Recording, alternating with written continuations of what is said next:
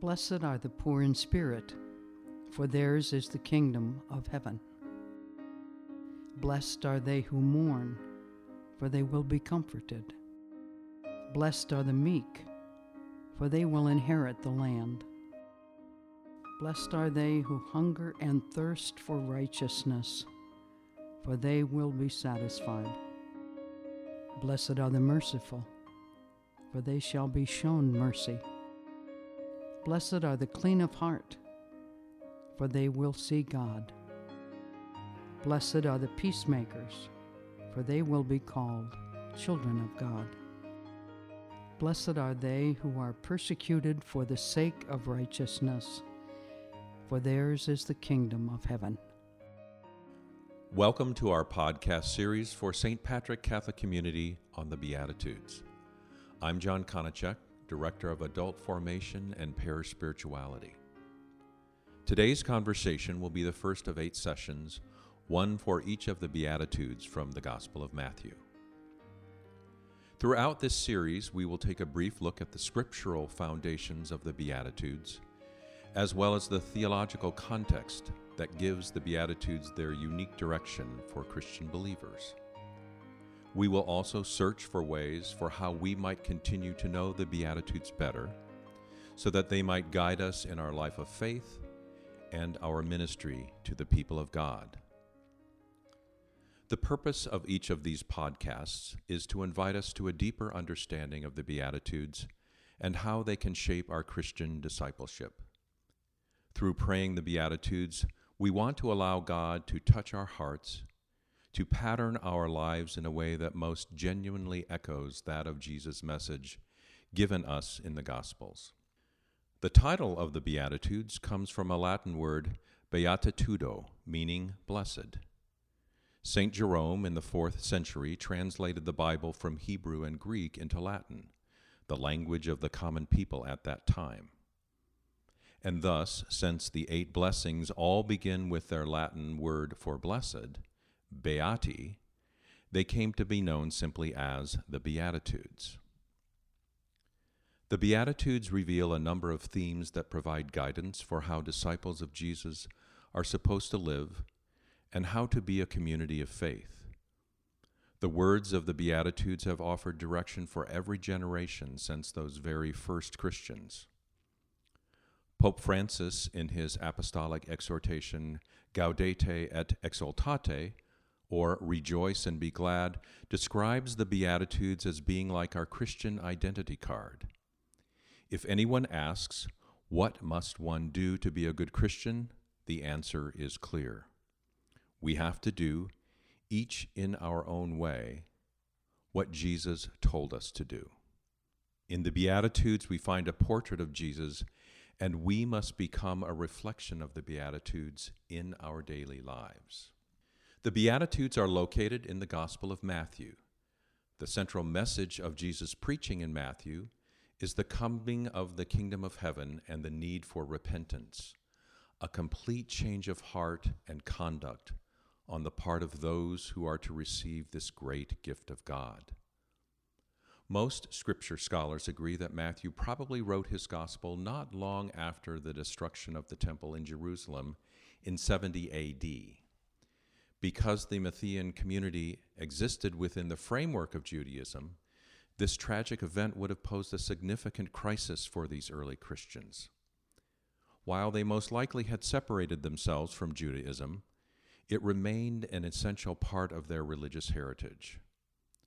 With the Jewish community in Israel in utter chaos, what we can see in Matthew's gospel is a movement forward an attempt to show a continuity between the Jewish past in its scriptures and how Jesus is the fulfillment of these ancient texts. Jesus emerges in Matthew's gospel as the authoritative interpreter of the Torah. The Beatitudes are situated near the beginning of the gospel in chapter 5, creating the section that is commonly called the Sermon on the Mount. In the broader picture of this gospel, the Sermon on the Mount, according to Father Dan Harrington, provides a framework for and is concerned with Christian principles and attitudes that carry both personal and communal ethical implications. There are eight Beatitudes in all, and some scripture scholars divide them into two sets of similarly structured four lines. Each of the first four verses in Matthew 5, verses 3 through 6, describes a condition for unfortunate persons which is then reversed. The second group of four in Matthew 5, verses 7 to 10, speaks of rewards for virtuous Christian behavior. Both sets of four lines end with the same word, dikaiosune, or righteousness. All of the Beatitudes reveal the effects of God's grace to those who follow Jesus' teaching and example. We now turn to the first Beatitude, Matthew 5, verse 3. Blessed are the poor in spirit, for theirs is the kingdom of heaven. Our first question must be Who are the poor in spirit? For how we identify the poor in spirit will shape our approach to this beatitude. There is a popular interpretation that accepts the notion that this beatitude refers to people who choose conventional and personal humility or those who reduce their material goods. Commendable behaviors, to be sure, but they are not the ultimate object of this beatitude. Likewise, this beatitude does not refer to people who experience desolation in prayer or are sometimes struggling to find God in their daily lives. A majority of modern scripture scholars identify Matthew's poor in spirit with the Hebrew word anawim of the Old Testament that is, with the dispossessed and abandoned ones in Israel, on whose behalf the prophets speak. The Anawim of the Old Testament were the poor of every sort, the vulnerable, the marginalized, and socio-economically oppressed, those of lowly status without earthly power. In fact, they depended completely on God for whatever they had the Hebrew word anawim indicates those who are bowed down or bent over by the crush of desperation and poverty. Matthew appears to take the situation of the poor a bit further by using the Greek word ptochoi, which denotes beggar, someone whose moment to moment survival depends completely on another. These poor in spirit literally have nothing. Whereas the Anawim in the Old Testament are represented as people who have an unusually strong hope in God, Matthew's accent on spiritual poverty indicates that these are people on the verge of giving up entirely, with no hope for any relief or change of status of any kind. Plain and simple, these are persons who have no practical reason for hope. Imagine the shock and disbelief from the crowd when Jesus declared that these persons, the poor in spirit, the Anawim, were blessed. Yet in the next breath, Jesus explains why they are blessed, for theirs is the kingdom of heaven. Jesus announces that the situation of those poor will be reversed. Those who have no reason for hope in this world who may be on the verge of giving up are blessed because the rule of heaven has drawn near. But how can these poor in spirit be confident that their situation is about to change? Will they have to wait until the kingdom has been completely fulfilled? The answer is no. God is here in the person of Jesus. The kingdom is already being realized and the identified blessing is already being bestowed. According to Jesuit theologian in Scripture and Ethics, Father Lucas Chan, one of the immediate effects of Jesus' pronouncement in this first beatitude is that the evils that cause poverty at the present time are being and will be eliminated. How does this happen in our day? It begins with Christian discipleship with following the example of Jesus. Recall the beginning of chapter 5 in Matthew. The first line of this chapter describes Jesus as seeing the people. This crowd undoubtedly had those among them who were poor in spirit, and Jesus recognized them.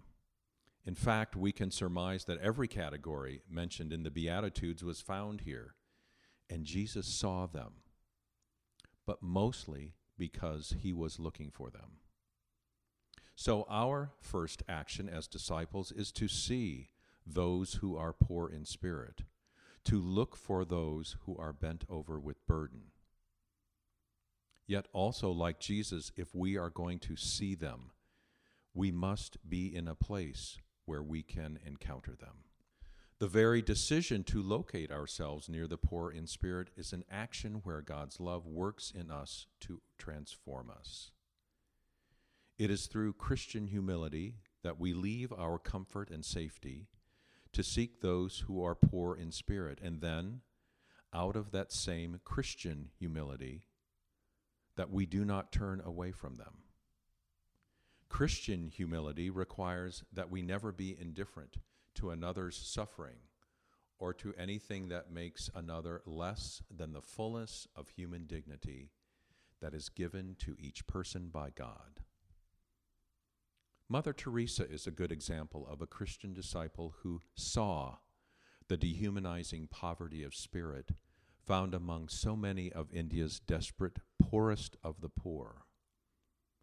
She then served these poor by living among them in a simple lifestyle so that she could more closely relieve their suffering. At times, if we allow our hearts and eyes to remain open, these poor in spirit teach us about how God's kingdom is emerging in our midst. A few years ago, I worked in Tijuana at a wonderful place called the Casa de los Pobres, the House of the Poor. The House of the Poor was started by Franciscan sisters in response to the city's thousands of people who live in extreme poverty and homelessness. When I accepted the invitation to go there, I could have never imagined what I would encounter. Each day, over a thousand people are given a hot breakfast, with nearly that many receiving lunch later in the day. On Thursdays, the Casa hands out bags of groceries to around 600 people. Since many depend on these groceries to sustain them throughout the week, it is not uncommon for a long line to form outside the main gate each Wednesday evening, even if it is cold and rainy. When I was there, most of those who waited overnight were elderly women or mothers with children. One of my first Thursdays of Grocery Day offered me a glimpse of those who listen and live the Beatitudes by showing God's love and care for the poor in spirit. Once we opened the gates in the morning, people filed through slowly, holding their bags open for the precious food, thanking us for each item we gave them. I noticed one woman coming through who seemed particularly haggard, bent over, and having trouble walking.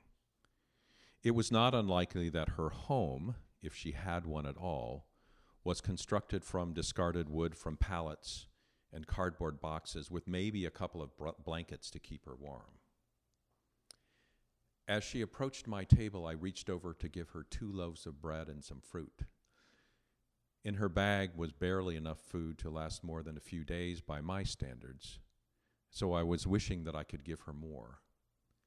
She looked up to thank me and then removed one of the loaves of bread. She turned to a mother behind her with two young children. Please take this, she said. Your children need it more than I do.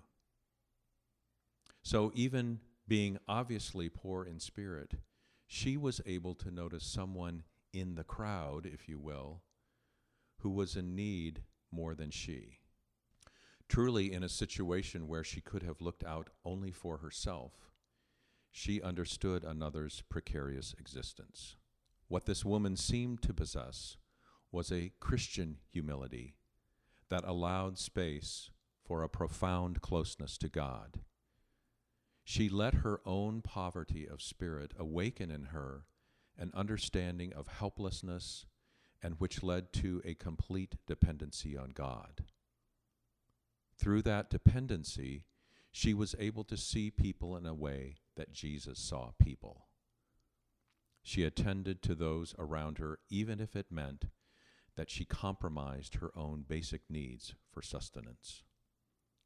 All of us, as Christian disciples in mission, must seek similar ways of embracing both the poor in spirit and our shared journey to the kingdom of heaven. Numerous examples every day, even in our own parish, reveal the Beatitudes' call to mercy, forgiveness, redemption, liberation, benefaction, and faithfulness. Tom and Eileen Reale minister at Andre House, located in downtown Phoenix, serving hundreds of people who lack housing in our city. How have you experienced the poor in spirit at Andre House? So, Andre House can be a pretty intense place when you drive down there and see the crowd of homeless people that congregate around Andre House. And when we go there, you know, we see that, that people are there, there to do, they're there due to experiences that are beyond their control. Uh, some are there because of, of life circumstances. Some are there because of, of, of poor, bad situations or, or mental health or, or substance abuse and, and every uh, combination of, of those factors in between. And we like uh, going down there just to be a part of helping out and um, doing something, living um, our faith and being having our faith in action and doing something that will be a positive impact on other people. What drew you to Andre House to look for or to choose to see those who are in need? Well, we feel it's very important, like here at St. Patrick's we are encouraged to go out and be the um, Christian disciples in mission and be a part, do something um, active to show your faith, to be, um, to show your, uh, to, to support people that are less fortunate than we are. And we are very fortunate in Scottsdale here, and it's nice that we can go out and do things, even though, you know, it's a small part that we're doing. And I think too that you know, as it, in in so many places in both the Old and the New Testament, uh, there is a, there's a constant theme about God's care for the poor, and not only that, but God's expectation for those that are able to care for the poor that we do that. And what led me to Andre House originally was just that. I felt, well, this is something that I am learning in God's Word, and not only there, but at St. Patrick's, that caring for the poor is extremely important. How has your ministry at Andre House shaped your Catholic faith of being a Christian disciple in mission? My attitude has changed a lot. I would go to Andre House. I knew it was a good thing to do, but I would go there and I would wonder um, well, why can't these people at Andre House do a better job at solving problems? You know, we we line up problems all day and we just simply knock them down. And and it was something that over time I feel like God softened my heart towards them to realize that and I look at so many instances in the gospels where Jesus just simply met those who were in need where they were in the moment and was kind to them. So, how I've evolved through the years is that I, I, think that God is blessed with, with more of a soft heart so that I can go down there. We can't move mountains, but we can go and we can lend a helping hand. We can be a smile, um, a kind word, um, we can help to, to uh, bring a meal. And we can also help those that are down there full time that are helping them because they are the ones that truly do the heavy work. And the rest of us chip in because many hands make light work. I think I have a grateful heart that just by the grace of God, it could be me uh, down at Andre House um, you know, it could be circumstances beyond my control. Um, and I'd like to just go help and bring a little, hopefully, happy, happiness or something to their lives for the day that, that, that we are there.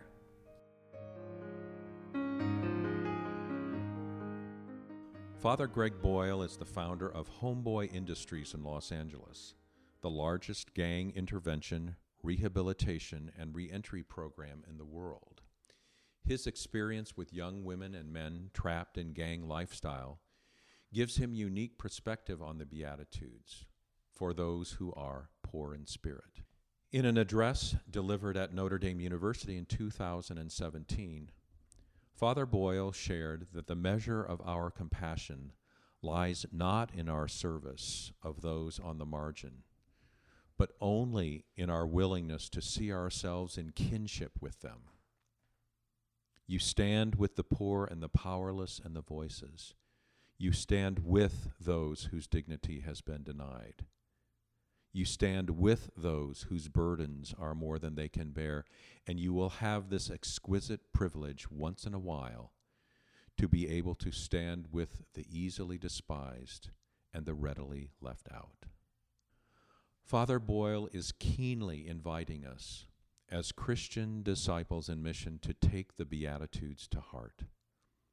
Pope Francis, speaking about the Beatitudes, says this let us allow Jesus' words to unsettle us, to challenge us, and demand a real change in the way that we live. Letting the Beatitudes touch our hearts begins with prayer. Pray the Beatitudes any way you wish, but the most important thing is to pray them. Blessed are the poor in spirit, for theirs is the kingdom of heaven. One common form of prayer is to repeat the phrase slowly several times, out loud if possible. Listen to the sound of the Beatitude as you pray. Let it permeate your whole being. Pause for a moment to consider if a word or phrase stands out to you. What touches your heart?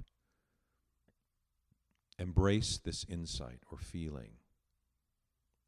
Repeat the Beatitude again Blessed are the poor in spirit, for theirs is the kingdom of heaven. Notice what God wants to say to you in this passage.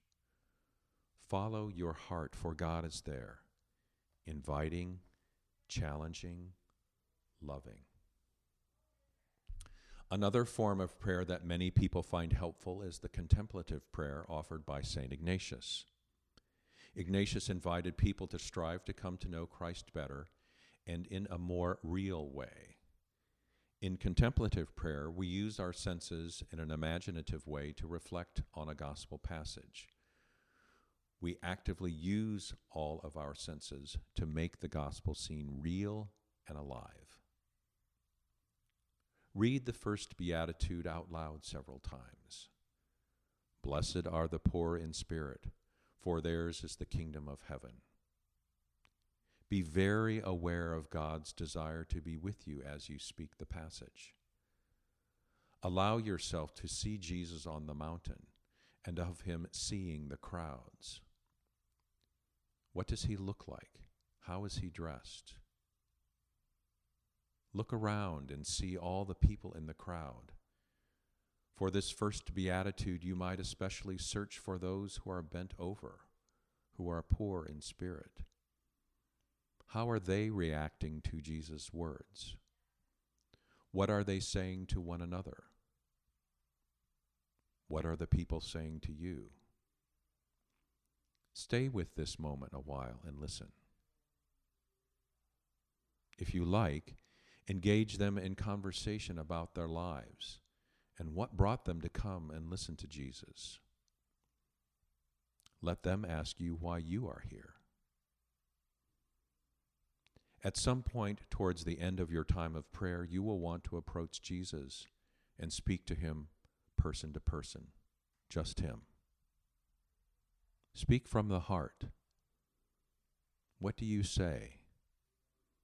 How does Jesus respond? What is it about this conversation that leads you to a deeper love of Jesus? How is He inviting you to become a more passionate disciple?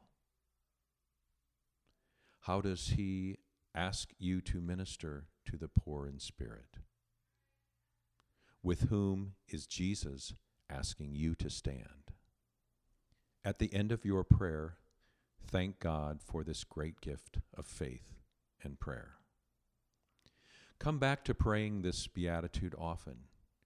Each time, God has much blessing to bestow on you. Thank you for sharing in the podcast on the Beatitudes. May God invite each of us, like Jesus, to see the poor in spirit in our midst and to call us to Christian humility in service and love and compassion for God's people.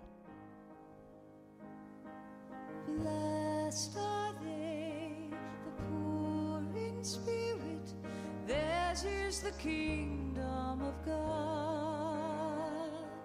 Blessed are they, full of sorrow, they shall be consoled.